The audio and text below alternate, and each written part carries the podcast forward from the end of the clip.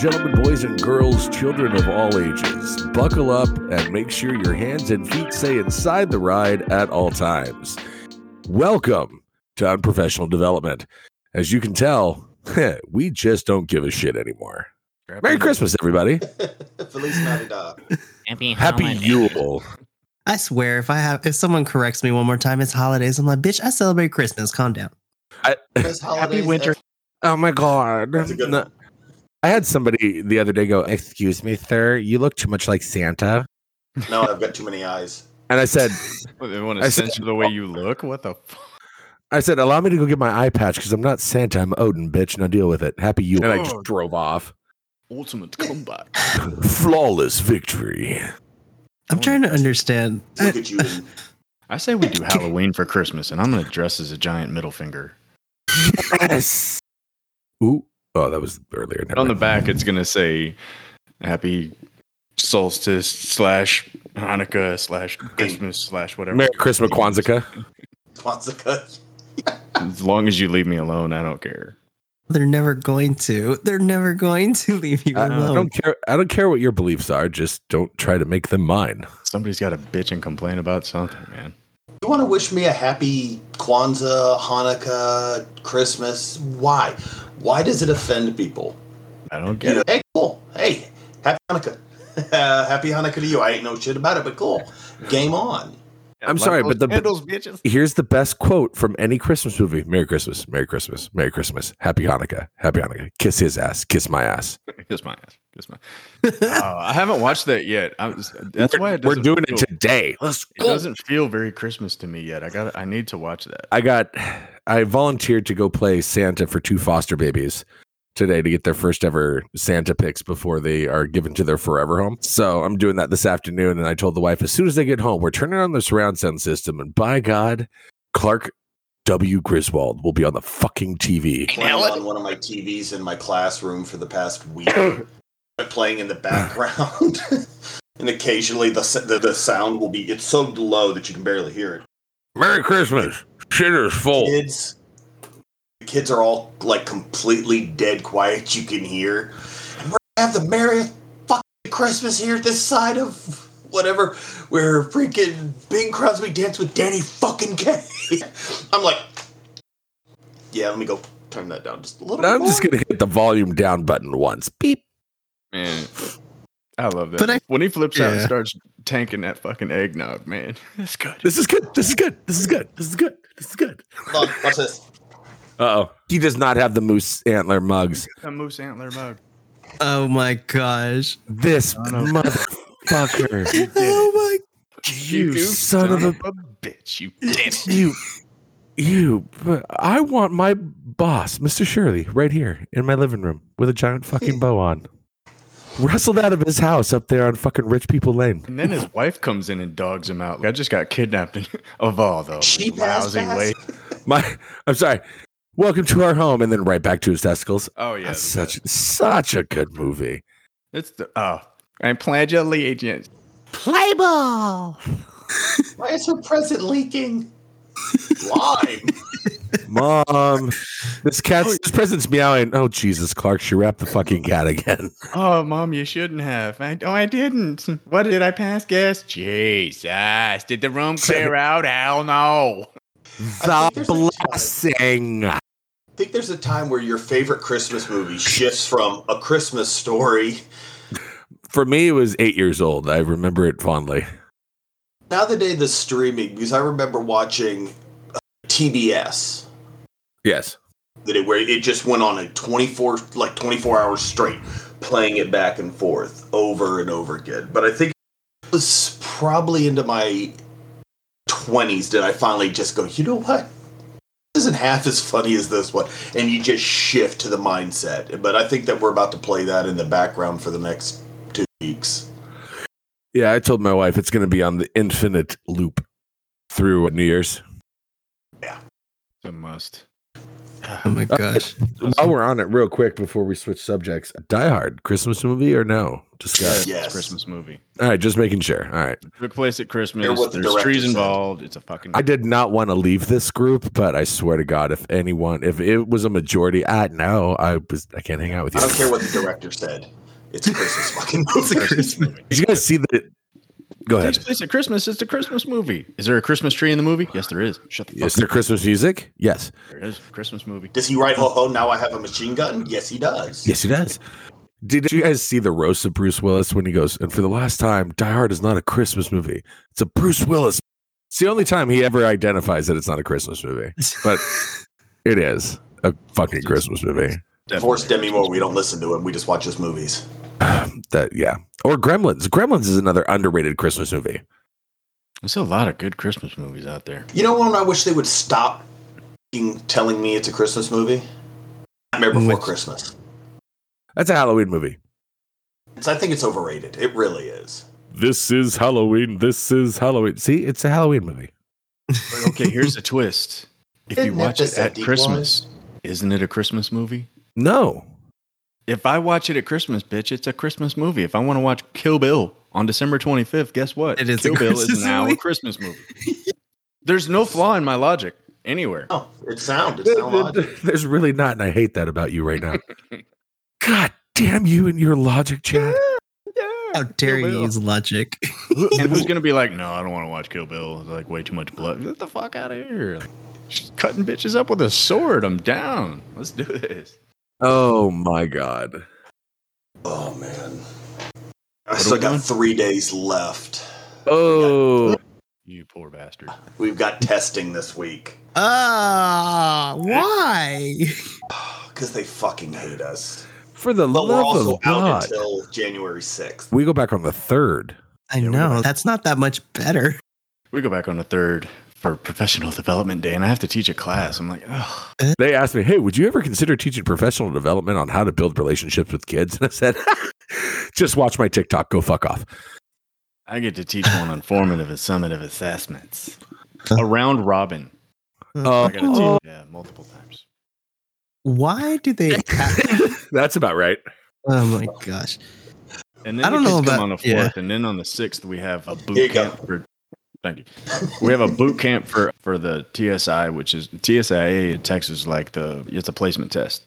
We have a boot camp for that. Like the first week back, we have a boot camp for that. Then the following week, we have mid-year MAP testing, followed by TSIA testing. This is why I'm so happy I teach history. We don't have to give any of the standardized tests. I just have to listen to the kids bitch about it. Horrible, man. Suck the. You got to give the EOC at the end of the year, but that's pretty much the easy one. Not in middle school. Yeah, I know, right? Here now that in middle school they have the civics literacy test here. Yeah, no, they're starting to make one here where our kids have to do a DBQ on the American Revolution. I like barbecue. It's so good. Good old barbecue. Oh my gosh! It's a civil liberties test. What the hell is it over? I know what civil liberties are, but what do they actually test? It's government in general. They call it civil liberties because they can't call it a government test because it's not knowledge-based. It's all about your understanding of your rights as a citizen and things like that. You would think that it would be a more progressive test. In our political climate, we still have rights? Hold on a second here. Ooh. Even though, time out, did you see that there is a bill? Number 2? Yeah. There is a bill being presented that would raise the minimum pay of teachers across the United States to $60,000. That'll never pass. It was a Republican, if I remember right. Hold on, let me. No, it's not. Yeah. Hold on. Let me look it up. That's one that they're going to trash whoever doesn't sign it, but they're going to find a way to kill that. Yeah. New federal bill. Okay. Just like everything else, kill the hopes and dreams of teachers everywhere. Good job.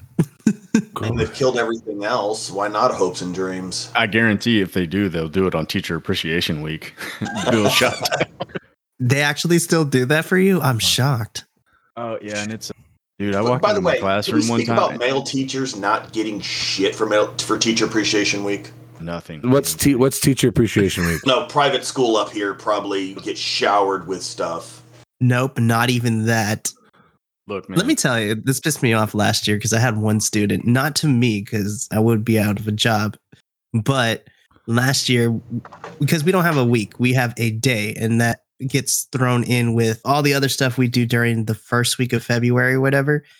So all the classes, if they want to, they did decide to do something different. So the language arts teacher had all the middle schoolers write a note and give to a teacher that they appreciate.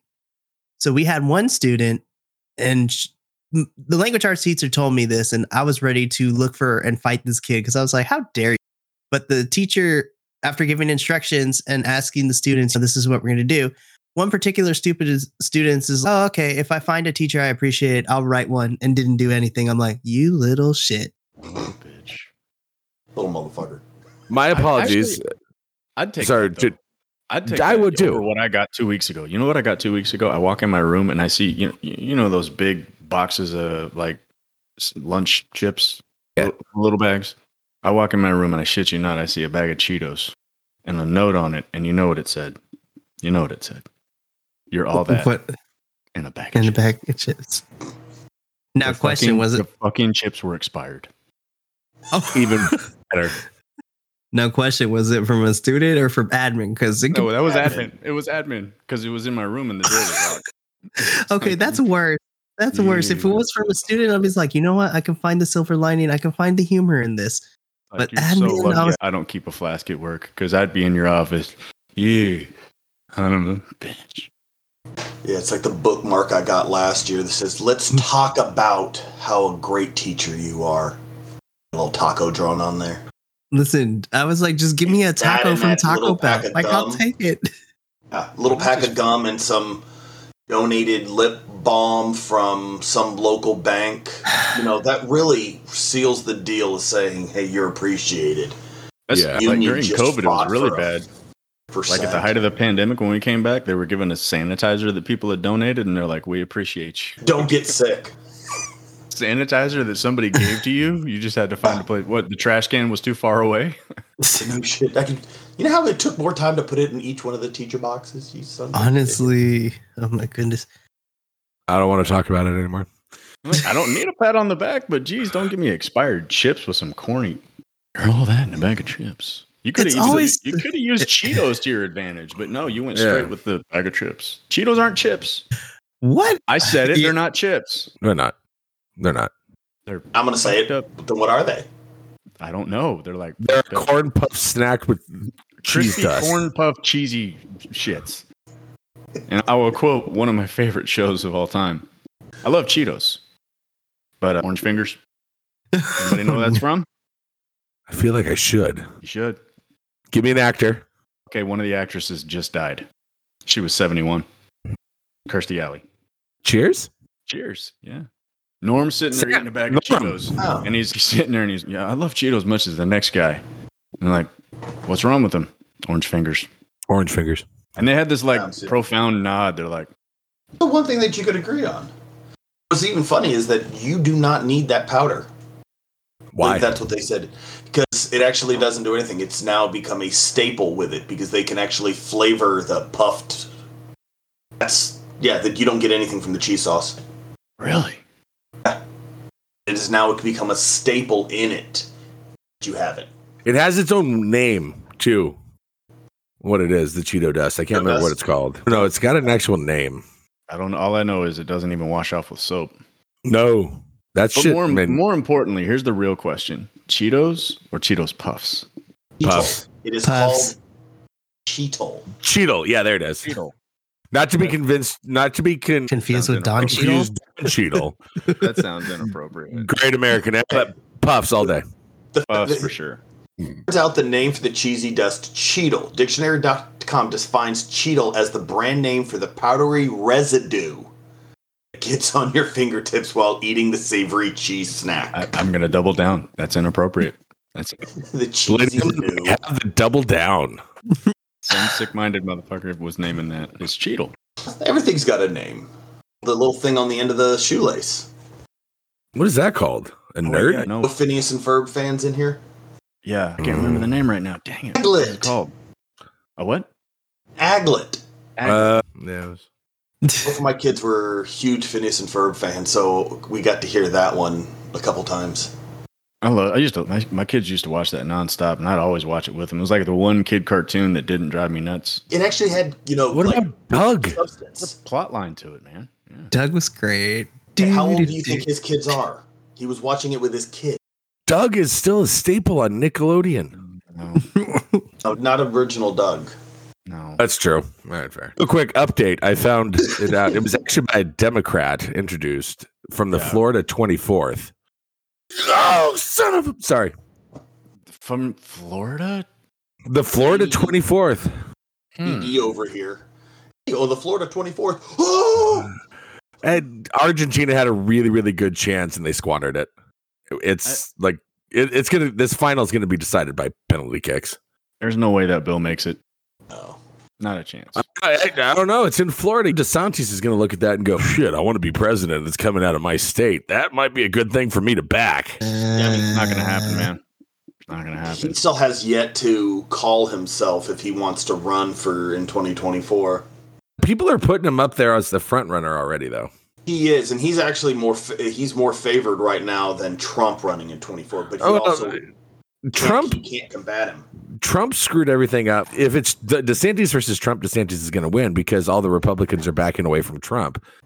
Rupert Murdoch came out and said, hey, Donald, I'm not supporting you this run. He didn't help himself with the whole trading cards thing.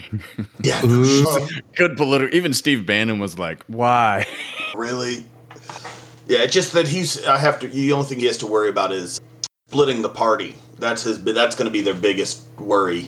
Pulling a freaking Taft Roosevelt shit. Yeah. But that's so we end up with there's no way that bill passes because no Republican is going to maintain their constituents by supporting a bill that gives teachers more money. It's just not going to happen. The question though is, why are you going to put a 60? Because they want the government to subsidize them. I'm like, dude, yes, the Florida minimum's not even that right now. So fuck you, dude. We just fought our union to meet the Florida minimum. When DeSantis put that out there at 47, I think it was, that the baseline starting teacher was 47, and then they came out. They were like, "Our district is still one of the lowest in all of Florida." Has been, oh yeah, we can't afford it. We can't afford it. We can't afford it. And our union actually tore through their budget and was like, "No, yeah, you can. Here it is." And they found a rainy day fund. About $6 million. Whoa! Wow. Yeah, and so the district was like, "That's in case we need to have any issues." So what happens with that $6 million at the end of it? Oh, we just fold it back into the regular budget for next year. And the superintendent gets a raise, and the school board and everybody else. School board, yeah. So I hear people talking about unions, and I'm like, "What the fuck is a union?" Because here in Texas, I'll fire you at the drop of a hat. There is no such thing. We have teachers. We have teacher organizations, and they petition at the state level, things like that, contact district and stuff. But there's no unions. There's no union rep in any of our meetings. None of that. And it's 100% right to work state. They can fire you for no reason. No explanation. We're right to work state too up here in Washington, but our governor is an idiot. So he put some things into place that made it hard to fire anybody at any level. I have a theory about governors. They're all idiots. Let me think about that one for a second. Yes. I don't think you're going to hear any opposition to said statement. Sorry, have you seen the thing going on with the governors in the Title 42 right now? I've heard bits and pieces of it. Okay, so Title 42 was a moratorium on asylum seekers during COVID. It was for health reasons, anybody seeking asylum can be sent back. And now with COVID numbers down or whatever, I don't know the actual numbers, but they're going to end Title 42. That's a Biden administration thing. But you've got the Arizona governor and Texas governor. They're talking about, no, this is going to be a disaster. So you got a bunch of Republican governors fighting to keep Title 42 in place. Right. But the counter argument is, wait a minute, you've been bitching against COVID restrictions for the past 3 years. Now all of a sudden, you're in favor of this one COVID restriction that just keeps asylum seekers out of the country? Of course. It's just not a good look, man. No, it's not. No, that's not. Our political system is completely imploding. People argue that they didn't politicize this whole COVID thing. Like, since day one, it's 100%. Been politicized back and forth. Just whoever's 100%. Getting screwed first. Washington State's Constitution states that a governor can only call an executive order for 60 days. Our governor held executive power, executive order for 400 some days. And that's, jeez. Like with all the masking mandates and how would you just keep changing the name of the order? No one knows how he was able to do it because that's right. Most of the people in our state house are Democrats because they're all voted from the west side of the state. Yeah, they're not going to object to it. They're like, oh, but they're protecting the people. Yeah, it goes. You can push on the idea that since it serves the common good, that you can do an extension on it. You should have familiar with the commander's policy. A commander can make a policy for 90 days, and within 90 days it has to be submitted for at least initial entry into a regulation or instruction. Yeah. So it's probably along that same lines as what they do. They keep going in and just modifying it just enough. Nothing major changes, but you go to amend it, and then it goes into a 1.5, 1.6, 1.7 type shit. Yeah. Plus, you can get away with murder by declaring emergency. If it's an emergency at the state level, you can get away with anything. Yeah.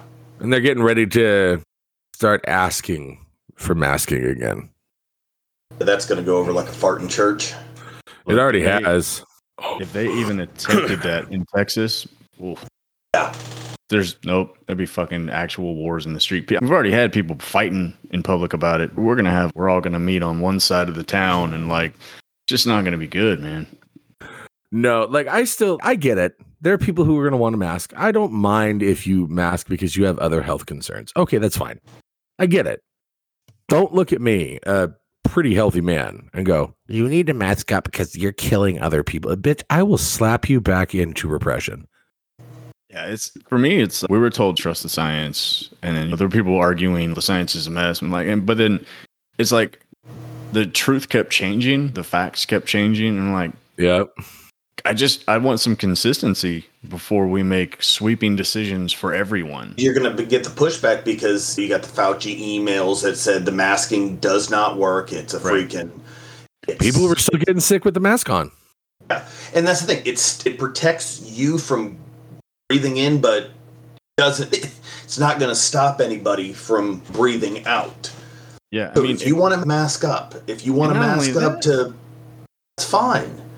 Yeah, not only that, but if you're going to do it, have you ever walked into a hospital and seen a doctor wearing a cloth mask or a gaiter? No, they're using medical surgical masks. It's common sense. We've already proven. They've done the videos. You can see in the infrared with the particles going farther, and net gaiters and cloth masks are doing nothing. If you're using like an N95 or a surgical mask, that's definitely keeping some out, but you can't keep germs isolated completely. It's not a thing, man. So for me, I'm like, if you want to mask, that's fine. And if you're not comfortable, that's totally okay too. Yeah. But we're going to start getting in a situation where they want to try to force schools back to we have people in our district that they just don't show up to school for whatever reason. And they would want to try to force us into a hybrid thing. Like for my daughter, can you do a Zoom? Fuck no. No. You don't get special treatment. That's not how it goes, man. It was such a nightmare, man. You're on Zoom meeting with a mask on, and like the kids can't understand you. God forbid you forget to unmute. Kids in the classroom, you can't understand what they're saying. They can't understand what you're saying. You can't go near them. It's a mess. They're listening to their music in the background, watching your mouth move. They ain't doing jack. Yep. And no, they're playing video games. They're doing everything but listen to you. Yeah. And people, it's laughable to me, but we got to address the learning gaps. Why are there learning gaps from hybrid learning? Because they were cheating, bitch. Yeah. Because they do not understand. Still cheating now. I had a kid ballsy enough to look at his watch in the middle of a fucking test I gave him and go, what's an architect? Yeah. And I called him on it. I'm like, what you think you're doing, dude? And he goes, I don't know the meaning of a word. So you think it's okay? He goes, yeah, I need to know the meaning of the word. It's on my 504. Bitch, no, it's not. Oh, don't even get me started. He tried to play the 504 card that it was okay to cheat. That's not how they work. It's not how they work. I think I told you this one before. I had the kid that posed, I've got an accommodation. Do I want to set fire to things right now? You have this completed. And I'm like, that? I said, yes. He goes, I get a copy. It's on my accommodation. And I said, no, you get accommodation for filled-in notes. Yes. Not assignments. But this needs to be filled in. So I get an account. I'm like, don't pull it. Don't even try. He wanted me to give him the completed assignment because it was accommodation. I'm like, are you freaking kidding me? Yeah, that's out of bounds. God, that's something we could jump on. I'm sorry. This one's been bugging the piss out of me. Oh, don't worry. I might follow you up. Every accommodation to help these learning gaps. We're telling these kids everything that is wrong with them. Doing nothing. Solve this freaking problem. It just boggles my mind. We're telling, oh, you've got AD. You're a bad test taker. Doing anything to make them better test takers or help them refocus their attentions or anything like that. No, we just say, okay, so we're just going to give you extra time so you can sit there and stare. I had kids 40 minutes, 4 questions on the progress monitoring. And I used it as a quiz to let him know. He sat 40 minutes on 4 questions. I'm just a bad test taker. Oh, dude, get to work. Yeah. It's the most infuriating thing. I get it. We have these students who need what they need. Okay. And we as teachers, we know we can provide it to them if we do it correctly. And that's another thing on TikTok that's really getting me is people blaming teachers and students with IEPs. That's a whole other kid and caboodle. But it's when you got these kids who use it, try to use it to their advantage. Like you're saying, they're trying to get them to fill out an entire assignment because they hear the word accommodation and they feel that, oh, my parents said that because I have this accommodation, you have to give me everything. No, motherfucker. Here's your accommodation right here. Tell me where it says I'm supposed to read everything to you. It doesn't. Yeah, we have one the other day, and the parent had contacted the teacher and is like, bitch, did she get extra time? So we pull it. Look, the 504 actually says extra time up to a day upon request. Yeah. Your child took 20 minutes for a 2-hour test. Did not request extra time and bombed the test. Everybody who took more time on the test had better. And so we look at the data, look at the trend, and like it's the same thing every time. Your kid's just rushing through, but nowhere in there does it say the teacher automatically gives extra time. It's literally written into it. So don't hit me with that. It's legal. The teacher has to. No, I don't. It says upon request. I'll be pissed off because the 504 is written correctly. See, our district has it written. We get the ones that say 100% extra time. You get these kids that, well, I need 100. I said, no, you have 15 questions. Everybody is given, you're supposed to be able to do it in 20 minutes, given the whole class period. That's across, just give everybody the extra time. Yeah. This is what you're supposed to have, 20 minutes to do this test. Yeah. I'm supposed to have extra time for my assignment. Yeah, you are. When was the last time you worked on it? Oh, it's been a couple weeks, then it's late. Yeah, exactly. If you have extra time on assignment, if you have that extra time for assignments accommodation because you genuinely need it, that's fine. But you have to show me that you are making a conscious effort to finish it. If you just sit there and do nothing. Get accommodations on my teacher work. Yeah, and that's the thing. It's not an accommodation to promote your laziness. It's an accommodation to help you with a learning need. Like you need extra time to process while you're thinking. Great, but that whole time you're supposed to be thinking.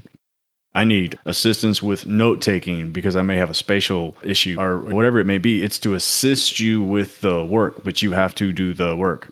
Right, exactly. But it always comes back to the teacher didn't do this, the teacher that. So I'm literally coaching my teachers as a lead teacher. I'm coaching my teachers at like how to write the emails to avoid legal battles and deciding what's an admin thing, what's a us thing.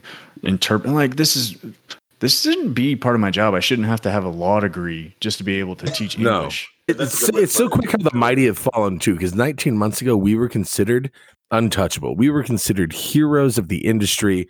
We could do nothing wrong because oh my god. They have to do this. We still have to do it. It's just in class now. Yeah. There's nothing different than online. We're still fighting the attention needs. We're still fighting one-on-one technology where the kids are using it incorrectly. I don't care if your kid is playing Slope Unblocked. It's not what we do here. But at least we get that bag of chips, the expired one. 2 years old. I don't. Oof. Jeff, when did you bounce out? When did you get out of the service? 2008. 2008. Yeah. So were they doing resiliency training when you were in? No, when I left, we were still peeing standing up. Ah. So the resiliency training, I've been thinking about this recently with them, is that we need to start, it's the lack of a better term, it's to be a tennis ball. Meaning you can hit the wall, but you bounce back from it. Yeah, I got out just before that started happening. Yeah, it was good. It's a good process. I like it. They completely used it wrong, and they implemented like this much of what needed to be this much. Really teach it. Like Green Dot training. I don't know if you're familiar with that one. You see something, say something. It's actually an active role in preventing SA and stuff like that in the military. That was good. But to go back for the resiliency training, I think that's where we need to teach these kids. It's not so much, hey, let's try to put a Band-Aid on it, but all right, do you as the kid make it more active on them? Like you're the IEP that Chad said, upon request. Not on the teacher, it's on the student. Yep. You've got a capable winning student. I'm not talking about any SPED students or anything like that have cognitive and all that, but I'm talking about gen eds. They need to self-actuate this stuff. Need to put this on them, and they need to have that responsibility. Yeah, and I'm totally cool with helping that kid figure out, know, what's the best way for me to approach this? What's the best way for me to handle this? Awesome, let's do that. And I'm a very accommodating teacher across the board. I'm like, I don't even need to look at your 504. I do, of course, for legal obligations. That's the job. But I'm going to give you what you need. Yeah. If I notice in class that you're having trouble organizing and traditional notes aren't working, I'm going to talk to you about ways to organize graphically. I don't need a 504 that says give them a graphic organizer. No. And most of the time that's a worksheet. I'm not giving you a fucking worksheet. I'm going to sit down and I'm going to work with you and I'm going to help you understand. But that's what I want to do. But the reality is they just want you to do it for them. Yeah. And most of the time it's just they do nothing. And then all of a sudden it's... the universal across the board, this happens everywhere. The last week of school, what can I do to bring my grade up? The work. Yeah. Do the fucking work. Oh, shit. Just fuck. Can I get extra credit? Bitch, you didn't do the credit. Do the credit. Fuck. I got a kid who we just finished module 7 or OP7. He's, I'm missing these tests. And again, off the bat, I exclude your lowest grade because, you know, shows there's reasoning and all that fun stuff to it. He had a 0 and I was like, what can I do to bring my... I said, make up the test. What? That's my favorite. Why is my grade so low? Because you bombed every assignment and you got a 12 out of 30 on your test. I had a kid goes, is there anything way I can get a B out of this class? I'll get a 79. And I was like, you know what? Let's take a look at your grade. If you're trying... not against fudging a point. Yeah, we see the improvement, we see the steps, everything showing that they're doing what they need to be. Cool, I'm down. All these NGs not graded because not turned in. And I was like, you're going to want me, so you won't even do the work, but you're going to want me to give you a point? Okay. Give me a break. You turn in one of these assignments, look at that, it's a B. But here's where it really pisses me off, and this is where it comes back to, in my district, it's more work to fail a kid than anything else. Yeah. Turns into constant.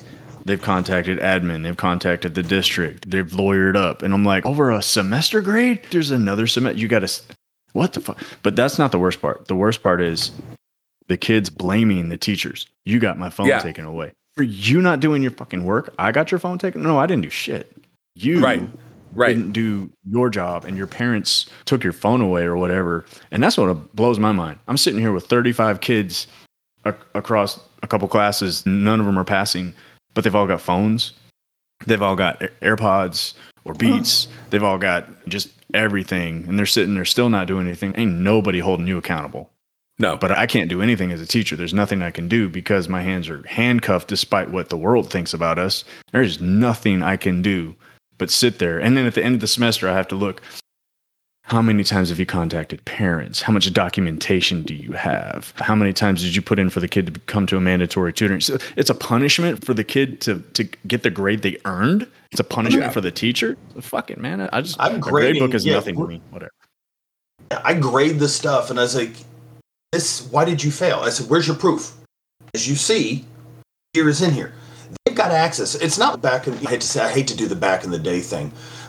You got your progress report that you had to bring home. That is how your parents knew about how you were grading. Yes. I can understand about reaching out. These parents have digital access to their grades. As soon as we update the grade book, they can log in. We've got Parent Portal on with the Focus program and all this. They can go on daily. They can receive emails. They get everything. Ours is automatic. They have to turn it off. They get an alert every single week when their kid's not passing. They get an alert for every class. Missed an assignment, they get an alert. They have to go in and turn that feature off, but they don't know how to do it. So they're getting the alerts, but then no one's contacted me. Oh, because I didn't individually write a personalized email to you every time your kid failed an assignment. I'm not doing that. Listen, your kid failed. I'm not doing that. And that's the one thing that irritates the hell out of me is, so this is what I did. So I did this trimester with my middle schoolers, and because I was drowning this first trimester with everything, I was like, you know what? Fuck this. I ain't doing this anymore. So I sent out a newsletter to all my families. I'm like, if you read this, cool. If not, I don't really care. But this is how my class works. This is how it's going to be. If you want your child, if you want to know what your child's grade is, here is a link to the website. Don't ask me. Don't email me. Do nothing. I was like, and for my students, I said, you want to know your grades? You have access to it. You check it. You are responsible. I'm not doing all this handiwork for you. So don't come to me at the end of the trimester asking, what can I do about my grade? You should have asked me when you were on the teetering point. We're at the point of no return. I'm not, and that's what I've been doing so far leading into this break. I'm just like, I'm not going out of my way anymore for my students. I love them to death. That's why we've gone digital, though, is to make it easier on our students and our parents to be able to keep up with everything. That's why it's this big push for digital. Kiss my ass. If you do not want to look, I should not have to tell you. Exactly. You have the access. My kids come to me. What's my grade? Why am I missing assignments? Look. Because you didn't turn them in. I'll take it one further. All that shit is digital, right? Everything. In my district, we're all on an LMS. So learning management system, everything is digital. You got full access. Parents can get access so they can see it. They can see it just as their student sees it. They can access all the gradebook comments, notes, everything. So I send an email. Your student has several missing assignments and is in danger of failing. Take late assignments up until X, Y, Z, whatever. Can you send me a list of the assignments so that I can make sure they get turned in? No, first of all, you're not going to understand what I'm doing in the classroom, and I'm not going to explain it to you. 2, they're listed in Schoology. 3, no, that's not my job. Your child needs to come to me and figure out what they need to do. But they don't really need to come to me. They just need to do the work. Oh, my favorite. I love this one, and I'm sure you guys have gotten it throughout. My son is failing, but he said he's turned in all the work. Why it's not showing in the grade book? And I was like, you know what? I have a stack of stuff that I have yet to grade. I'm a couple days behind of where I'd like to be. And I was like, you know what? Let me double check. I said, but I know I'm everything current. If it's before OP7, it should be graded, but he could have turned it in. So let me check tomorrow. So I go through the grade thing. I'm like, quick check. Not a word, not a piece of paper has his name on it. So I go to look. I said, so all this work that your mom texted me or messaged me about, where is it? Oh, I haven't turned it in yet. It's still in my bag. I said, but your mom is messaging me saying you told her you've turned it in. Messaged mom back. Fucking silence. Yeah. Because their little angel can do no wrong. Yeah. But it's my fault. Oh, he hasn't graded it yet. Don't throw me under the bus for you screwing up, kid, because I will call you out. My favorite thing to start doing now, I got a kid that doesn't want to work. I pull up his parents' information. I punch up my phone. I was like, do I need to hit send? On my bluff. I have Google Voice. I'm like, I've done it. I was like, hello, ma'am.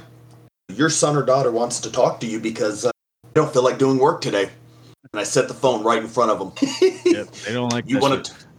I wish I could get away with that.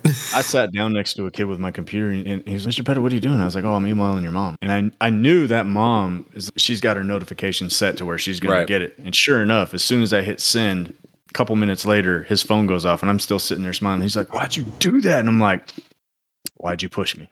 Yeah. I'm not here to be your friend. This is on that chart of fuck around. You're going to find out. Yep. Welcome to the University of Buffo.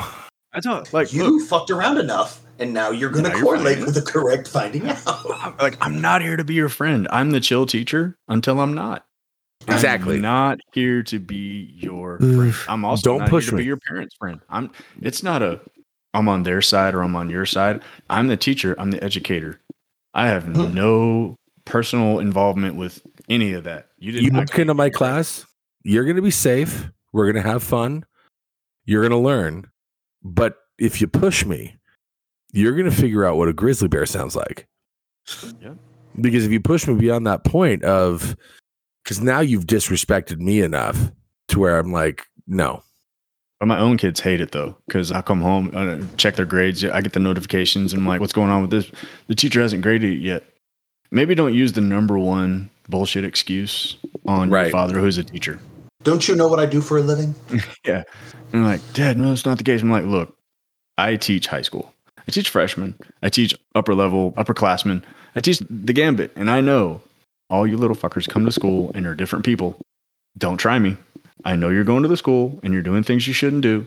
And I know when you have a missing assignment, it's because you didn't turn it in. There's no, the teacher didn't grade it. Well, the teacher standing there saying, nope, I'm not going to accept that assignment. And I'm going to put a 0 in the grade book. What the fuck do you how much time do you think we have? Well, I tell them right off the bat when they try to pull that. I was like, don't play stupid. I'm better at it than you are. Amen. And they're like, yep. You just call me stupid. Your words, like, not mine. That's what I say. Think through it, buddy. Think through it. You don't want to do this. I'm like, trust me. I said, do you think I wasn't y'all many years ago? Exactly. I played these games. We know this. We lived this life. You're not my first class. I've been doing this for 5 years. I love it when they try to argue their way through it. I'm like, do you really want to do this right now? Do you want to mess with the English teacher with a master's degree in rhetoric and composition? I'm basically certified to argue. And they're like, I don't even know what that means. And I'm like, that's why you're going to get your ass kicked if you try. Do it. Don't do it. The fun one on the kid. He was like, no cap. And I was like, yeah, keep it up. And it's going to be no gown either. That is such a... Oh, I love that so much. That's perfect. What's funny is because the one kid that was with him laughed. He was like, oh, shit. The one that I said it to. What do you mean? Oh, Jesus. That makes it so much better for you. But it's exhausting, man. It is. You bang your head against the wall. I made a midterm study guide. Different OPs, different levels of questions, but it's all there.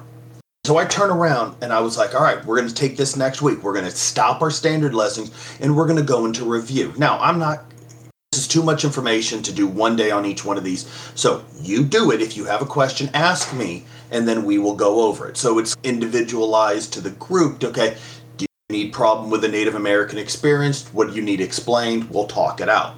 No problem. Say, I'm going to count this as a summative quiz grade. So summative quiz grade, help pad a little bit, if you will. Bumps you a little bit, yeah. Yeah. Think you would jump at a chance to get an easy hundo, right? You would think. You know what? I think it was by Wednesday. I was like, here's the good part. This is the last time you're going to hear me say this because I'm tired of beating my head against the wall trying to get you to do work. Something that's going to help you. I said, your midterm is cumulative, meaning you can pass the first semester just with this test alone. I can look back and I can go, okay, these questions were from OP1. I can use that and say, you understand OP1. I could go back. It's a lot of work on my end. But I can make it. There's kids that are failing,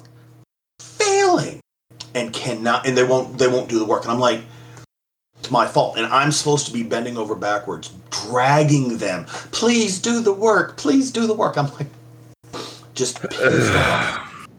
And you wonder why teachers are bailing on this career field. Oh, it's everybody. Why do you think teachers are leaving in such record numbers? Listen to this episode. You'll find out very quickly in just a small window of what it is to be a teacher and all the issues we have to deal with on that side of the table, whether it be from students, parents, or admin. We get shit on, and we're expected to eat it with a bowl of milk. So... we just had one that pulled out the Mastery Connect. They use this thing. They're like, what do you know, what is this? Why are these numbers down? Who's logging in? Who's not logging in? Why is this OP down and all this? And I was like, okay. I was able to answer this with an instant, because it's not the first time my admin, she gets it from her boss. The principal sends it down to my admin, who then kicks it down to me. And of course, I'm a department head this year, and I'm like, pff, and I hammered it out. I'm like, I'll tell you right now, why are people failing? Why are their kids tanking on these lessons? The ones that do the work are not having a problem. We introduce the material 4 to 5 times to the student during the whole lesson, the whole module. 4 to 5 times we will give them the information. I was like, the ones who will not, ones who are doing the work, no problem with it. They are understanding, they are comprehending, they are pushing. The ones that we're having the problems with won't do the dang work. No. It's our fault that they won't do the work. What could you do to help change how the material is delivered to the child? Yep. And then they pull out. I'm supposed to stop and teach your special little snowflake here. Dude, literally, it's no different than anybody else. It's not. You're not a special case. It's not. It's there's nothing. No, your child is curling up in his chair, sleeping in my class. Yeah. I got tired of waking him up. I'm like, dude, I'm not fighting this, because I'm going to spend half the period. Hey, man, wake up. Hey, man, wake up. Yep. Write him up and go. He's going to be asleep in the class or out. Maybe he'll learn something through freaking nocturnal recollection or some shit. Nocturnal emission. Wait, wrong. But yeah. Shit. That's the problem I deal with, man. But they come to us. What can you do? How about what can they do? What can the kid do? Exactly. I'm just like, why is it? We're going to put the onus back on these kids, especially. I understand for elementary, they're still learning. Middle school, they're still developing. In high school, where's the onus put back on the student? Where you aren't doing your work. Stuff we build, we develop. We use another code, one of those buzzwords. We scaffold the lesson, right? We build upon shit. And so we stack and rack all the lesson up. Hey, my first time I give it to you, do the vocab or chem chart. Then I give you a lecture with a note taker. Then I remediate any learning faults by doing an assignment afterwards, which reintroduces you back to what you just learned 2 times before. We do a review, and then we do the test. You don't do a major chunk of this block, or you're absent through the lesson, and you don't follow up and catch up with the material. You expect to get out of it. Let's talk about that one. Absences? Can we? Let me talk about this, because I'm gonna set the world on fire right now, because it's my turn, because this is exactly what I've been dealing with the last 2 weeks. My biggest thing, and now granted, every subject, it's tough when you miss a day or two or a couple of days, because one, we're expected to continue with the content that we're supposed to be presenting to the students, but specifically for my subject with math, it's hard for them to continue on within the unit that we're doing if they miss a day or two, because they need that topic that we covered in order to do it. My biggest issue is, and this is just, I just want to put this out here as a blanket statement. My notes are online. I've given resources for students to do it. I'm not, if a student wants to come in after school during my office hours to go over what they missed, then I'm more than willing to do. I'm not going to chase down your child and give them that lesson. Either they look at the notes or they look at the video that I provided of how to do it that I record for my students. I'm not going to be chasing them to get it. If they and it goes back to this whole thing. Your child is responsible to make up the work, and they have, at least in my class, they have until the end of the week. If it was 1 or 2 absences, or if they're gone 3 or more, they have until the following week to get all that makeup work done. I'm not giving your child special treatment. I feel that 7 days to do 1 or 2 worksheets is enough time to get it done. I'm not. And then when they don't, he was absent. I was like, yeah, I gave your child the work. They can also print it on Google Classroom if they need to, if they lost it or whatever. I've given your child multiple opportunities to make up their work, and they decided that they don't want to do it, but it's magically my fault that they received a 0 for those makeup assignments. Get the fuck out of here with that shit. My kid was gone for 2 weeks. Okay. Did they have a computer? Yes. They couldn't do their assignment because all the assignments are posted online. We were in a foreign country. Okay. Did your child have a computer? Yes. They could have done the assignments. I had a kid stuck in South Africa for 2 months, being on his visa.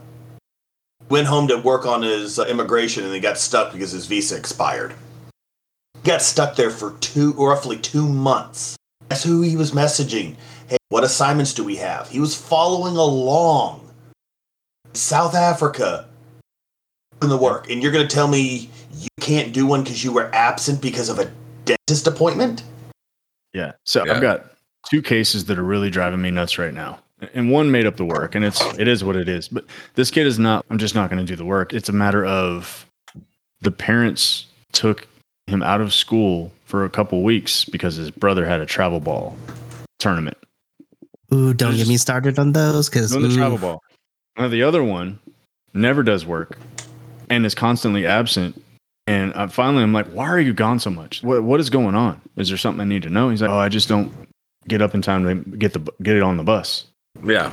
Like, why has your parent not whipped your fucking ass at some point? What is going on? My parents would have killed me. Missed the bus once. You're dead. But, and if I'm hearing you missed the bus, you're walking to school. Exactly. Yeah. And right left. And I contact the parents and I get no response. But then all of a sudden, when the kid's about to fail, all of a sudden your email works and your ability to hit the reply button works. But you're worried about me as the teacher? Look at the shit you're teaching your kid. You're teaching them to procrastinate. You're teaching them to kick the can down the road. And you're teaching them it's okay to just do your bare minimum and somebody's going to make it up for you. There's always going to be somebody to rescue you. And like the truancy procedures, they make it so hard to get a kid busted on truancy. We have to initiate the process. I'm like, why do I as a teacher? I marked them absent. Now it's somebody else's job. There's somebody literally paid in the school to keep attendance. So why am I having to initiate a truancy process? Also, I'm not an administrator. I'm a classroom teacher. Yeah. But they make it impossible. The kids will get a truancy officer out there, but you have to give them time to make up the work. The kid missed the bus because he was sleeping in for 2 weeks, and I have to give him an opportunity to make up the work. We need to go into this idea. Unless it is an excused absent by the parent with a note and a legit message, not just BS. All right. A legit note. Don't get to make it up. I really think that we need to go into that one. If you decide to skip, be just absent for no intended purpose. But unless you have a note from the parent excusing this, that's the only time we should accept work. And there has to be attached to it. If you don't turn it on day of, I'm not accepting it. No, I have a late policy where they lose 1% for every day late. I was like, if you don't turn it on time, it has to be done digitally. I'm tired of this sitting there trying to chug papers around. Yeah. I was like, do it online. They're like, do I have to do it online? I said, yep. Yeah, my policy is pretty straightforward. If it's a minute late, it's five points off automatically. If it's more than X amount of days late, then it's 10 points off. And after so many days, you don't get credit for that assignment. Now, there's some assignments that I'm forgiving because it's graded through a conference with me. Now, I can't fault you if I'm absent. And I can't fault you if we didn't have time to do the conference, but you didn't turn in the work. That's you. Yeah. Like we can't confer with one another over missing work. Y'all are nicer than I am because my middle schoolers, I'm very strict with them with late policy. If now, granted, I do tend to give a little bit of grace. They're like, hey, I don't have it on me, but can I give it to you after school? I'm like, yeah, school ends at 3:00. My contract ends at 3:30. So if you give it to me before I leave same day, fine. That's whatever. I've only had 2 students do that. So it's not a big deal, but my students learned very quickly this year. I was just like, if it's a day late, it's the highest you're going to get on this assignment is 70%. I'm not giving you anything higher than that. I was like, you were in class, 70%, 2 days late, 60%. If it's 3 days late, I'm not accepting it. You get a big fat F. We ain't doing this because we can't do that. Yeah. A lot of the problem is that there's no admin support and admin will throw you under the bus and it's not, and I don't have a problem with my administrators specifically. I'm speaking in general terms. Generally, like the way things are done in my district. Like I said, it's always, how can we bust the teacher? How can we get that? And I'm not going to get fired over Susie's missing assignment, but that's the level it is. It's so much the teacher is always at fault. You didn't do this. You didn't do that. There's no paper trail. Why do I need a paper trail for this little shit not turning in his... Exactly. So we have the APP guidelines, which is the academic procedure. It's pretty much the rules for grading and stuff like that. It's listed in there. And these kids know it. They know exactly that we can't give them less than a 50 on their grade report as long as they try, because they want to make it recoverable, which I completely understand. That if you're at least attempting, you should get, and that way you can try to get that 70 the next time at a minimum or whatnot. But they know the rules. Oh, I'm supposed to have 2 weeks upon completion according to the guidelines. The parents know this. It's provided to them. Mm-hmm. Like Chad said, it's you have to be almost a lawyer to try to figure out all of these loopholes, right, to get things done. Not only that, but infuriating. It is. And to fail a kid, I have to turn in a full-blown packet for a kid to fail at the end of the year. So I used to be very adamant, like whatever grade is in the grade book, that's the grade. And you get that on the report. Now, I do understand it's not recoverable. You're going to create a major behavioral problem because the kid's just going to give up. If they have because our grades average out between semesters. So if you've got below a 50, there's no possible mathematical way for you to recover that. I understand that. And it's a battle I don't want to fight. But it's a battle that like they've just worn me down to the point of, fuck it, just throw the 50 in the grade book and move on with my life. But like, why are the teachers having to be beat down? Yeah, why? But why do we have to choose the battle when it's the kid didn't do the work? You earned a 13. Damn it, you got a 13. But we have to be careful of the fragility mindset that is existing in today's dichotomous. Am I a psychologist now too? But fuck you, I mean. Agree, but here's where kids need to get punched in the mouth. They do, but it gets even worse because then they go to summer school. I teach an honors course. They fail my honors course, they go to summer school, and they take an on-level course and get credit for the honors course. But all they're doing is filling out a packet over the summer with some football coach who's just trying to earn some extra money and going over playbooks the whole time and says, shut the fuck up, leave me alone. It's a teacher in summer school just trying to make some extra money. Easy with football coaches. Just telling you, man. It's just a packet. If the cleat fits, lace it up and wear it. Yeah, straight up. I don't teach summer school, so. The packet. No, or it's a watered down version. It's 3 weeks for a whole semester, and they get a 95 for a computer-based training, a computer-based version of the packet. And can I get a grade check? And so the teacher who's sitting there looks and goes, out of the 30 questions, you need to check 2, 5, 17, 22, 23, 24, 27, and 29. So they go back, tweak those questions to see if they can get enough to answer. Yep, you got a 75, go. Enough, right. So that's how they progress through these packets. And I'm like, oh, you don't want me teaching summer school because them kids would not pass. I'm like, you need to go back through and read all of this material. You need to answer these questions legitly because I'm not playing that game. No. That's why I don't think that. I think it's one of the reasons why they've not asked me to teach summer school because I'm not, can I get a grade check? No. Yeah, I do teach summer school, and like we have advancement, which is through Edgenuity, and it's basically just me. I'm reviewing your essays, or I'm hitting a button to unlock a test. It's a waste of time. But most of the time in summer school, if I'm in charge of the curriculum, you're definitely going to do some work, and if you don't want to do the work, you're going to fail. And I've failed lots of kids in summer school. Like, Mr. Pettit, it's summer school. They're trying to recover their credit, and I'm like, okay, but I'm not here to just give grades out. But that's what I mean. They've just put it in writing that you want me to pass these kids. Say it in writing. I did summer school twice. Say it with your chest. That's why I tell them. I go, email me. Hey, shoot me an email and inform me that. What do you mean? Oh, yeah. Like I got a handwritten note, a little post-it note. Hey, so and so passed this test. Go ahead and change the grade. I was like, no. What? No. I did not. I said I have no documentation on this. I said if you witness them pass this test, you submit the grade. Put your name on it. Don't throw it at me. Have my name attached to this kid's passing score when I did not administer this test to him. Here's where I really... It's beyond just a beatdown. It's pointless. Because I've had people above my level change the grades for my grade book. So what I have yet to have that happen. What am I even... Oh my God. For? Now, you'll never be able to prove that they did, but they did.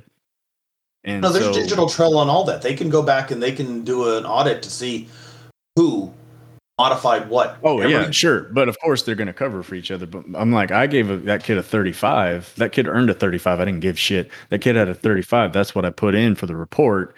And at the report time, I see a 50 in the snapshot for the grade report. I didn't give the kid a 50.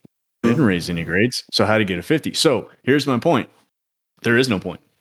So to fail my class, I have two kids that legitimately failed the semester, and I put in incomplete because I don't have the paper trail to do all that. I just put an incomplete in. I'll come back after the break and sit down with that kid. Here's your opportunity.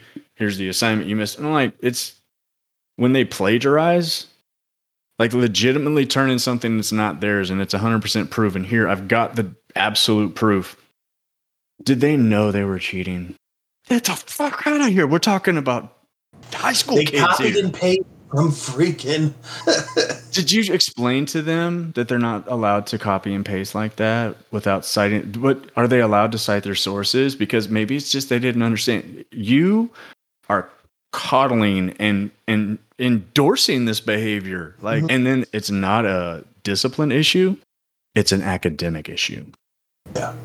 How the fuck is that? I do not envy you with any of the English stuff, the writing of papers with that ChatGPT coming out. Total nightmare, because that ChatGPT is pretty damn accurate, man. Uh huh. Run it through ChatGPT, kick it over to Grammarly, or actually put it in Google first, translate it, throw it into Grammarly real quick. Yeah. Locked. And it's not going to come up on any kind of plagiarism tracker. And that's what people are like, we purchased plagiarism tracking software. That's pointless. Right. They've got websites where they can go and have an English teacher write it for them, or an English major write it for them. They can have their brother or sister write it for them. It's going to be an original document. They can run it through these AI creators. .com. It'll run it through it itself and tell you what's plagiarized and what's not. There's no point anymore, man. If you don't have them writing it in your presence, but then that's the problem. They don't write it. They don't do the work. You're sitting in class. They're not doing it. And it's not my job to sit there with my hand on top of their hand, scrawling words onto a paper. No. It so maybe they're channeling Michael J. Fox, by the way, with their handwriting. Oh my God. Wow. We were too long. He went there. Maybe I'm blissfully ignorant of the whole situation, but in my short career as a teacher, I cannot for the life of me pinpoint. I was like, listen, we were all students at one point. I was a student at one point. I currently still am, but that's a different story. The point being, students these days put the effort and their focus into trying to outsmart us and outsmart the system. I don't get it. You just apply that to just doing the work from the beginning. It's less taxing on your brain to try to work through plans X, Y, and Z, trying to outsmart the system. And I'm just like, why? When did this happen? Why are we doing this? Just do the damn work and stop trying to outsmart me. It doesn't have to be a me versus you thing. I'm here to help you, but I'm also not going to be wasting my time. Just do what I'm asking you to do. I'm not asking you to do much. And then everybody else wants to put the blame on me. I was like, yo, child is not doing their work. Why is it my fault and my responsibility to make no. And it really changes the way we approach things. So like next semester, a lot of the grading assignments that we do, the assignments are going to be self-graded or very easy to grade so that I can just have all that done, so that I can focus on the other things, because I'm getting so much pressure. You don't have enough grades in the grade book. I'm trying to teach shit. Like, it's not, there's such a disconnect of you present the material, students do the assignment, they turn in the assignment, you grade the paper. No, that's not how English works at all. I'm teaching skills that are very complex to develop. And you think everything I do is on a worksheet? First of all, you're insulting my entire profession and my content area. And two, that's just not how it works. So I've got to come up with all these ways to just get the grades in the grade book, just to get them off my ass so that I can do my job, so that I can teach and have those things done. But then it's a constant, they got a 49 on this assignment, so they get a redo. But in my district, it's even worse. They got a 95, so they still get to do mastery. They got a 95. They can do mastery all the way to 100, no matter their grade. Like, why is it constant work for the teacher? And we know we tried to do it last year where we're like, all right, if you're not above a 75, there is no retake. What you're doing is padding your GPA at that time. You're just trying. Oh, I want to retake it. I want to retake it. I want to retake it. The teachers stop having to sit there, because every time they retake, we were supposed to give them a new assessment. Yeah. How many tests do I have to make for them to reassess?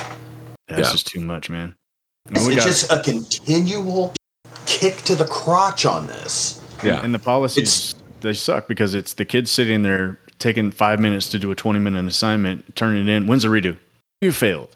You just didn't want to try this time. You want to take your time later. You're going to try to wear me down, and get the points. And I really think that's exactly what it's doing. It's how far can we wear the teacher down before... No, I'm going to stick to my guns. God, okay. All right, enough. Yeah. All right, here, just fucking... And that's that point here in Texas. You can't stick to your guns, man. They make it impossible to fail like it. And then you have teachers with like certain subjects, like we get math and English. We'll be having a conversation, and it's why didn't you just fail the kid, or why didn't you just? They don't have. That's not how English works. Okay. No. Don't relate my subject to your subject and think it's always going to be the same. Like I don't presume to know what history teachers are teaching. I don't presume to know what they're doing in science or math. I don't care. But what I'm doing in here is teaching skills, which means the student has to show up. You have to be there to take the notes, to understand the material, then to practice, to apply the skills. And then you have to prove to me that you understand how to use the skills and know where you are and where you need to go, because we're developing the writing process. How do you assess a process? It can't just be with the end product. I've got to assess you every step of the way, but you're not doing the steps. So you want the end grade of a paper, but without all the steps. Right. And so I have kids turning in poems written by Rupi Kaur. And I'm like, this is a fantastic poem by Rupi Kaur. Now, where's your work? But we spent a whole 9 weeks for you to come up with that. Or I spent an entire 9 weeks for you to turn in a little haiku. And you expect the same grade as the kid who's over there with a rough draft, peer review, self-assessment notes, tons of presentation notes, got a final draft, and is sitting there, Mr. Pettit, I'm just really, really struggling. I can't get it. And like, the system sucks, man. You want the same results that the kid who busted his ass come in the freaking 11th hour, go, what can I do? And I want the same results as him. Yeah. And if I'm that kid, I'm pissed because I worked so hard.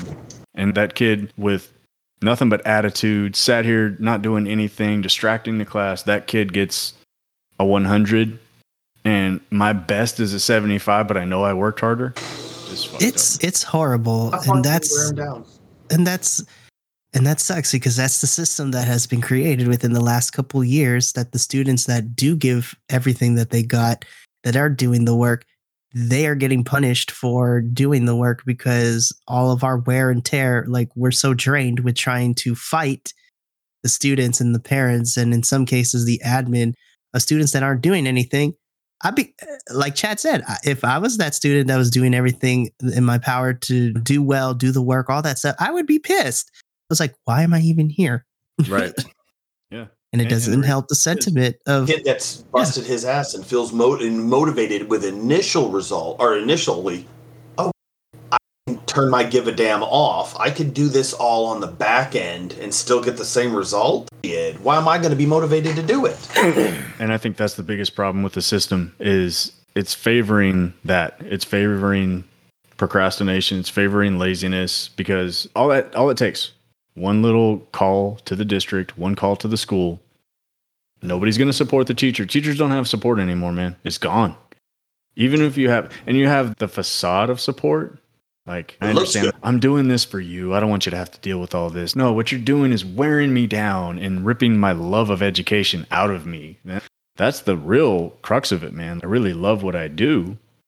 I love teaching and I love writing, and I get to teach writing. That's the dream. But now you're killing my dream because it's just a battle of wits. It's a battle of paperwork. It's nothing to do with teaching writing anymore. And I'm sorry, but the reality is that one kid who gets it, that one kid who really had a breakthrough just doesn't outweigh the 149 or 175 other kids that just didn't even try. And that's what education has done to us. It's beating us up, man. Yeah. Anyway, happy holidays, guys. This has been fun. Yeah. This is, I mean, fucking happy goddamn Yule. Yeah, and when I get done with this one, Danny fucking K. No, but in all honesty, the entirety of 2022 has been a roller coaster for us educators across the board, and I feel that we never really get a platform to just talk and vent our frustrations and things like that without, again, even the wear and tear. Yeah. If you can call it that. This is therapeutic. It allows, you don't feel alone. You're not on that island where you're like, man, I'm screwing up. Maybe I'm not doing right. Maybe these feelings are just my own. Really, for me, I love this. It gets a chance to make sure that the issues that I'm feeling, having to deal with, it's a shared experience to go, okay, it's just not me fucking drowning over here. Yeah, no, it's definitely not a solitary experience. But that's, to me, that's the real problem, man. The system is so against us and it's killing us. What's the next step? And the answer is you can't fix the system. So you can either just adjust, deal with it, try to figure out a way to survive in it, or leave. And most people are just leaving. And it's becoming even less sustainable because now we're covering for more people, we're getting more students, or we're changing everything to accommodate the fact that we don't have enough teachers. We're changing the standards of who can teach. We're giving more money to incoming teachers rather than paying the teachers who are here doing the work. And that's happening in states all over the place. It's cheaper to get a brand new teacher that just plays ball than the teacher that's got that experience. It's my dad, when he was flying, cheaper for them to hire two pilots out of flight school to pay somebody who had 22 years military experience than another 15 years on the back end. It was cheaper to pay two brand new pilots than it was to pay one experienced one. Yep. And so they don't want that veteran teacher that's dead in their ways. They can't manipulate and go, okay, hey, let's play. They're wearing my daughter right now. She's in her first year. She is literally crying at the end of the day because she feels like she's not doing enough or doing the district's, not the district, but the school. She can't go to her classroom on the weekend unless the principal's there to help to let them in and monitor and observe what they're doing. She's having to turn lesson plans in, and the parents, why isn't my kid learning to read fast enough? She's a kindergarten teacher. It's never enough. Yeah, and that is the problem, because it's easier to do that with a younger teacher, especially a teacher who has been a student in this system. They haven't been in a system where they can push back, or they've always been taught that it's on you as the teacher. Your kids are failing because you're not doing enough. Your kids are failing because you're not presenting the material properly. It's your assignments. It's your presentation. It's your pedagogy, whatever. And it's constantly, it's your fault. It's not you can't do enough. But they're going to continue to move the bar. Like, I sent you guys that text message the other day. Like, I was really pissed off about those teacher assessments I got, man. I taught my best lesson of the year, and you tell me I'm developing when I'm coaching multiple teachers in that session and monitoring three classes and presenting material for the first time at a high level for these students. And you tell me I'm developing based off a 14-minute observation of one section. Yeah, but not a bag of chips. It's a bag of dicks. Go ahead and start munching. Yeah, and nothing, not one thing. Here's what you did. Here are all the things that you need to improve. Here are the things that didn't go well. It's just a constant. But you don't realize, man. They don't realize what they're actually doing.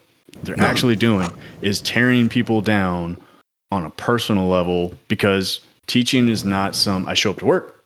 I present the material. I grade the papers. I go home. You can't be that way when you've got kids that come to you and talk to you about their wrecked home life. The kids that come to you crying because they can't talk to anyone else. Kids that, hey, Mr. Pettit, I need to go talk to the counselor. My stepfather did X, Y. Like, yeah, it's a personal job. We're going to internalize it. And you tell me that I'm not good at it. Yeah. And you're going to come along and tell me, without knowing anything about my classroom, you're going to walk in and tell me I'm not doing good enough? My daughter, she had her first formal observation. She felt like she was just going to get trashed. She's, oh my God. She has one autistic student that was jumping on the table. And so she had to stop the lesson and address right in the middle of observation. I was like, the kids know that when the principal walks in, or whoever's observing you, they bring into werewolves, I swear. Oh God. They know. I was trying to tell her because she was crying to me. And I was like, you look. I said, I take it that they're using Danielson, the 22 thing. I was like, look at that. You're always going to be able to find what is wrong.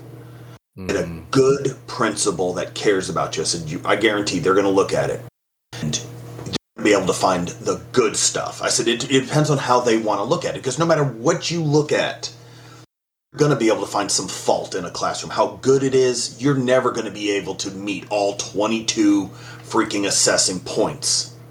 Nope. And on these freaking checklists. My principal actually said that. She actually, holding the rubric in her hand, she just got done doing observations. She said, "Have you looked at this thing? It's impossible. Nobody can be a distinguished teacher. It's impossible." And I was like, okay, we all know that. You're my principal, and you just said that out loud. Right. But say it louder for the people in the back. But so why are you? So how about we get rid of it? Because the distinguished teachers are never going to be recognized. And what does that even mean on your 29-point rubric? Yeah. Where do you, what they want to assess at that time? If they want to look at you, teacher, that is by far the epitome of us four knuckleheads. You make sure there's no confusion to these other two. But published author, you're using all these fancy words that we don't know about, or at least I don't know about. I'm not going to rope these two into. But you're going to get tagged as a developing teacher for this process. I'm like, what the fuck's the rest of us doing? Holy shit. Yeah, and that's... when I read that, I was just like, there's no hope for me. There's no hope. No, really, I'm sure they're really going, he's developing? Fuck, they're going to find out that I'm a fraud. But honestly, and that's what it's... I'm making this shit up every day as I go. Yeah. And that's the thing. And okay, you just... even if I didn't have imposter syndrome, which I do, bad. It's horrible. Now I really feel like a fraud, because on a regular basis, people are like, you're a fraud, you're this, you're that. And like in the same week, I've just gone to another campus and coached English teachers in 2 sessions, writing instruction and assessment. Here are things you could, and they're like telling me, they're giving me the feedback, filling out the feedback surveys and like how much they appreciate it, how much they're going to implement these things in their classroom and things like that. And I get back and open up my computer and three assessments, all of them bad, telling me I'm developing. And I'm like, I'm a fraud. And I look at my grade book and I see where I've had to play the game as the teacher. And I see the kids are coming in and they haven't learned anything because they haven't done anything. And like, maybe I am just a big fraud. Maybe I am just a phony. And maybe I should just go sell cars. That's what public education right now is doing to teachers. Yes. And it's doing that to those of us that give a shit. You're going to be left with people who just don't give a shit. Yep. It's the more you care, the more they're going to want to freaking take that motivation, morale for teaching and engagement, and rob that of you. The point where all you're there is to, here's a worksheet, here's a computer. I want you to be that caring teacher until they don't need that caring teacher. And then they want the one that's just going to fill in that freaking grade book because they want that grad rate or that pass rate to go through. Right. Yep. And it's exactly right, man. And it's numbing because I love teaching. I really do. Second career for me. I got into this. I don't need to teach. I got my disability and my retirement. I do this because I enjoy teaching history. Right. Engaging with the students. It's to the point when they could just wear you down and just beat you up to go, really need to be this extra. All right. You need to start playing a game until eventually you get to a point where you're like, no, I can't. I'm not going to change a grade. I'm not going to submit to this parent that is egging me. Yeah. I had one last year. I told their student, I put it on my board. It's up there for 2 freaking weeks. Last day I'm accepting any work is this date of the year. And so I put it up on my board. I posted it online. In the online classroom, Mom reaches out to our assistant principal and says, hey, says he's not accepting his work. My son did all this hard work on it, this and blah, blah, blah. And she writes him the riot act on it.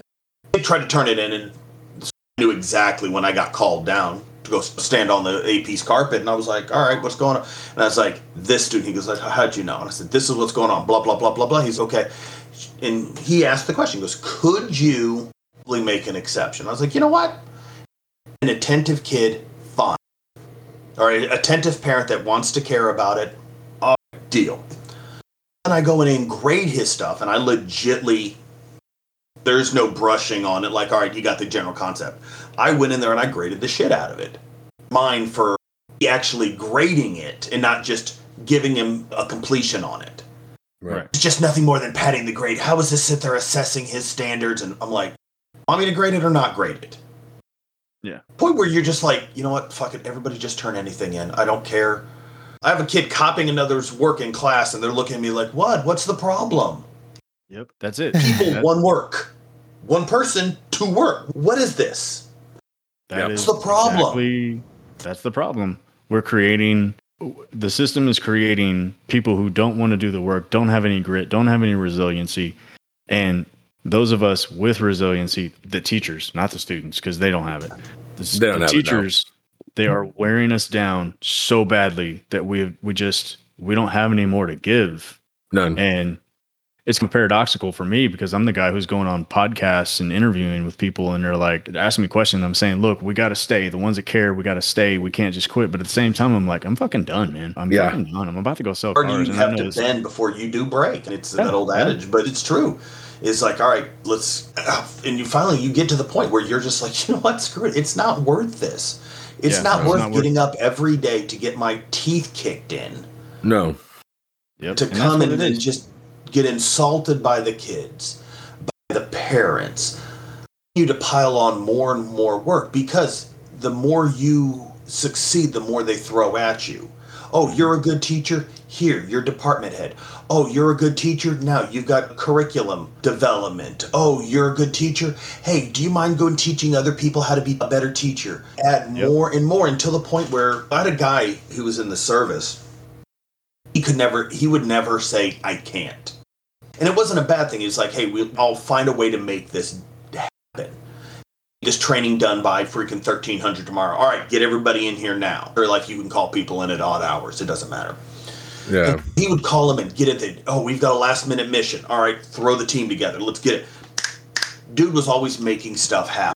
Till the point where finally he turns around and goes, I can't anymore. Once he said, I'm fucking done. He snaps, and guess what happens to him? From being the golden boy, pinched goods. Yep.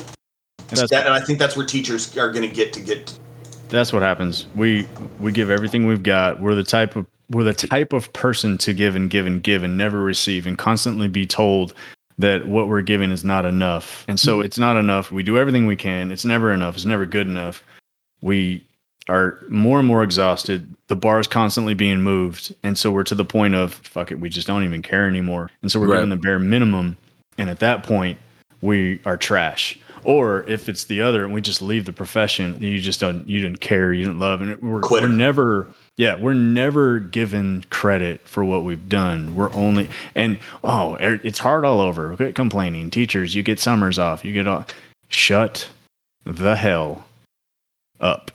So my final end of sentence, mic drop. Yeah. And that's my final thought on the whole thing is, if we want to be beneficial with education, we need to, like Mike said, we need to be teaching resiliency to kids. We need to be backing off on the expectations of teachers and putting the onus on students. Parents need to hold their kids accountable. Administrators need to support teachers. They need to hold students accountable in schools, so that we can just get back to our job of teaching. We should not be lawyers, doctors, nurses, psychiatrists. All the other things that we have to do. Yes, and data entry specialists. We should be teachers, but we're not anymore. And so the system is either going to break all the way, start making some changes, or just completely lose what it has. That's my final thoughts. And have a Merry Christmas, you filthy animal. Merry Christmas, you filthy animal.